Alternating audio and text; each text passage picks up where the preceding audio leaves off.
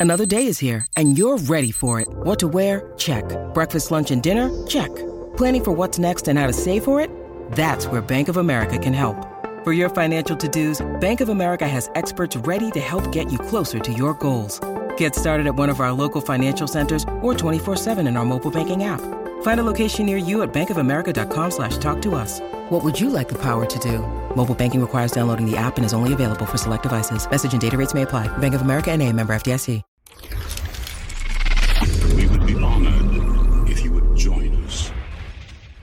Hey guys, how are you doing today? Today we're going to go over 10 interesting facts about Darth Maul. Now, for me, Darth Maul was a really interesting character. He was one of my favorites, if not my favorite, when I was 9 years old when The Phantom Menace came out. Let's start with fact number one. From childhood, Darth Maul was trained to kill Jedi. Anakin Skywalker almost never became a Jedi because the Council considered him to be too old to begin his training. The Jedi recruited Force sensitives from a very young age, as they wanted the members of their order to be as free of emotional attachment and life's baggage as possible so they could concentrate on the Force and avoid the temptations of the dark side. The Sith, on the other hand, embraced any and all intense emotions, from anger and hate to love and passion. Life experience was a useful tool for them to twist and turn their recruits towards the dark side. However, that doesn't mean that only adults could become Sith. In fact, Maul was just a child when Palpatine began training him. When he was the appropriate age to join the Jedi Order, the Zabrak became a Sith instead. As Maul was so young, he didn't yet have the bitterness that someone who has experienced life's hardship might have, which meant that Maul's training, in addition to turning him into a weapon with phenomenal acrobatic and double bladed lightsaber skills,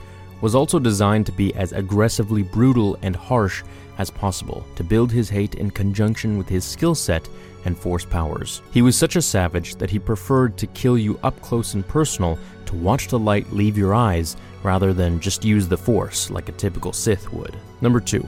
He was manipulated into hating the Jedi. Darth Sidious's training, along with turning Maul into a perfect assassin, also taught the Zabrak to hate the Jedi for years and years before he actually ever met a member of their order. His hate ran deep, but was ultimately engineered, as it didn't come from an organic or traumatic event in Maul's past, until, of course, he lost Obi Wan. This was Palpatine's doing, his hate for the Jedi. When Maul was still a young boy, the Dark Lord of the Sith brought his young apprentice to the planet Malachor to witness the relics and remains of a devastating battle that had been fought there between the Jedi and the Sith centuries earlier. Sidious then forced the young Maul to inhale the ashes of some of the Sith who had fallen in that battle. The ash caused hallucinations that brought Maul back to the ancient battle where the Sith apprentice could feel the pain and suffering that his Sith brethren had gone through as they were struck down by the Jedi. He felt every strike and slash as if the Jedi were doing it to him. When he could finally break free of the hallucination, the experience had embedded in him, and from that moment on, a pulsating hatred and intense craving for vengeance against the Jedi. Number 3.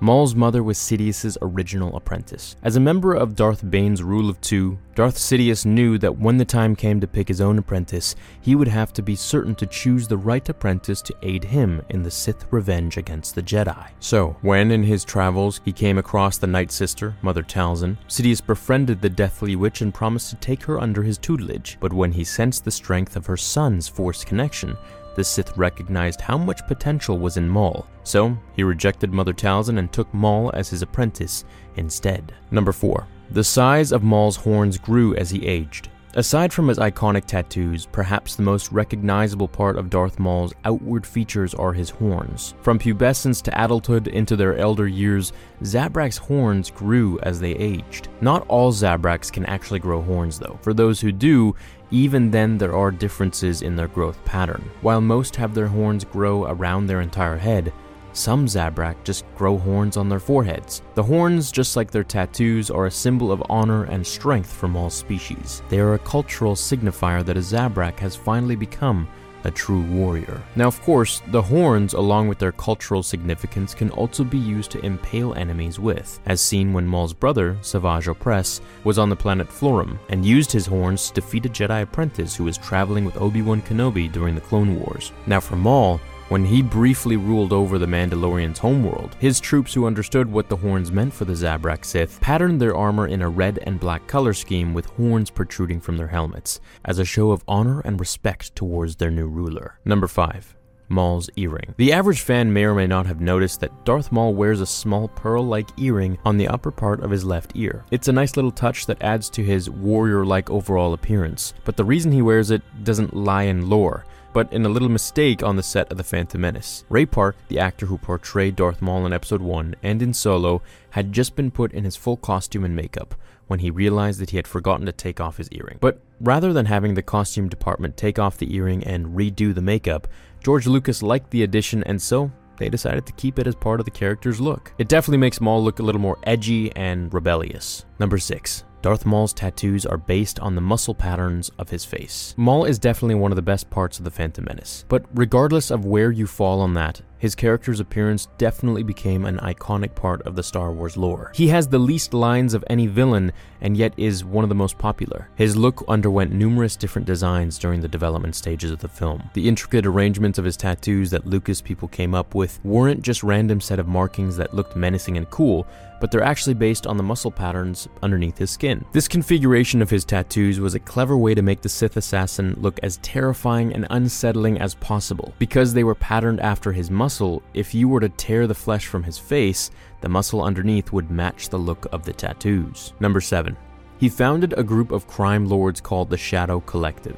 During the Clone Wars, Darth Maul, along with his brother and apprentice Savage Opress, sought out numerous bounty hunters and crime lords, with the goal of forming a group together called the Shadow Collective. It was during this time that the Sith assassin would first come into conflict with the Mandalorians, who later he would go on to rule, thanks in part to the assistance of his Shadow Collective. The role of Crime Lord came easy to Maul as his keen intelligence, ruthlessness, murderous instincts, and incredible abilities quickly made him the apex predator in a group of killers, thus, the clear leader of the Shadow Collective, and eventually a rival to the Rule of Two Sith Order. Number 8 there is a wink to him in The Force Awakens. In Episode 7, when Han Solo and Chewie came across Rey and Finn and are finally reunited with the Millennium Falcon, the scruffy looking nerf herder and his hairy partner have been flying around in the galaxy in a giant freighter that happens to hold very dangerous creatures called Rathtars. When his freighter is boarded by various factions who have bones to pick with the smuggler, Han releases the Rathtars at them. The result was a terrifying chase through the ship as the beasts killed Han's enemies and nearly Han and the other heroes too. However,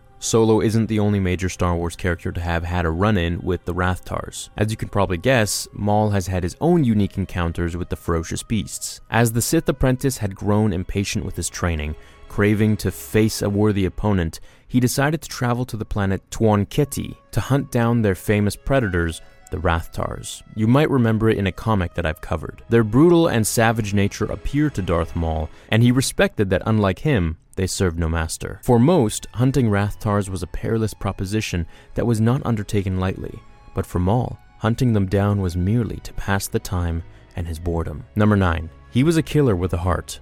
Two of them. Though the Zabrak species are very similar to humans in their appearance, they do have several key differences the horns being the obvious ones, but internally, they were also different, in that Maul and the rest of his kind had two hearts beating in their bodies. Like a human heart, the Zabrak's hearts regulated their blood but also worked as kidneys. So, if one of them stopped working, the other heart would keep pumping blood in its place. This could help give Maul and other Zabraks an advantage, almost a second chance in battle, as they kind of had an extra battery to run on. Maul's species were not the only one to have two hearts.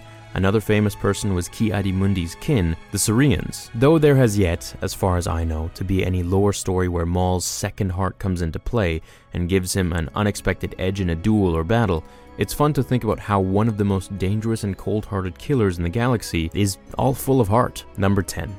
Maul and Obi-Wan had their first rematch in the Clone Wars. Maul wanted two things during the Clone Wars. One was to create his own rival power to the Jedi and the Sith. The second, which may have been of even more urgency for the Zabrak, was he wanted vengeance against Kenobi for his defeat on Naboo. His brother Savage had found Maul on a junkyard planet and took the injured Sith back with him to Dathomir, the home of Mother Talzin, who restored his sanity and repaired his legs. Once rehabbed, Maul became obsessed with finding Obi-Wan and enacting his revenge on the Jedi Master. So soon after he managed to hunt down Kenobi and a decade after their epic duel, the two warriors once again faced each other. Maul clearly had the advantage in their duel, but he was unable to get his revenge on Obi-Wan because Count Dooku's former apprentice, Asajj, interceded herself into the battle, siding with her enemy Kenobi against Maul. This wouldn't be the final confrontation between the two, of course, there would be others through the years, even after the Clone Wars. Both opponents would cause each other a lot of heartache. Maul was literally half the man he used to be because of Kenobi, and Kenobi would lose the woman he loved to Maul's blade, as well as his master. It wouldn't be until near the Battle of Yavin that the two of them would have their last duel, but Obi-Wan had just been a Padawan who got lucky on Naboo, a Jedi whose powers were still growing into the Clone Wars. But by the time of their final duel, he was a wise and powerful Jedi Master, and for the first time, the superior of the two. Obi-Wan only felt sorrow when he slayed Darth Maul, but at last, the Sith, who never had been given a choice about joining the dark side, found some peace in his death. Hope you enjoyed this video about Maul. Let me know if you want another top 10 with Maul's powers or more interesting facts about him, because there are so many. List some of your favorite facts in the comments below. Thanks for watching this video, and I'll see you in the next one.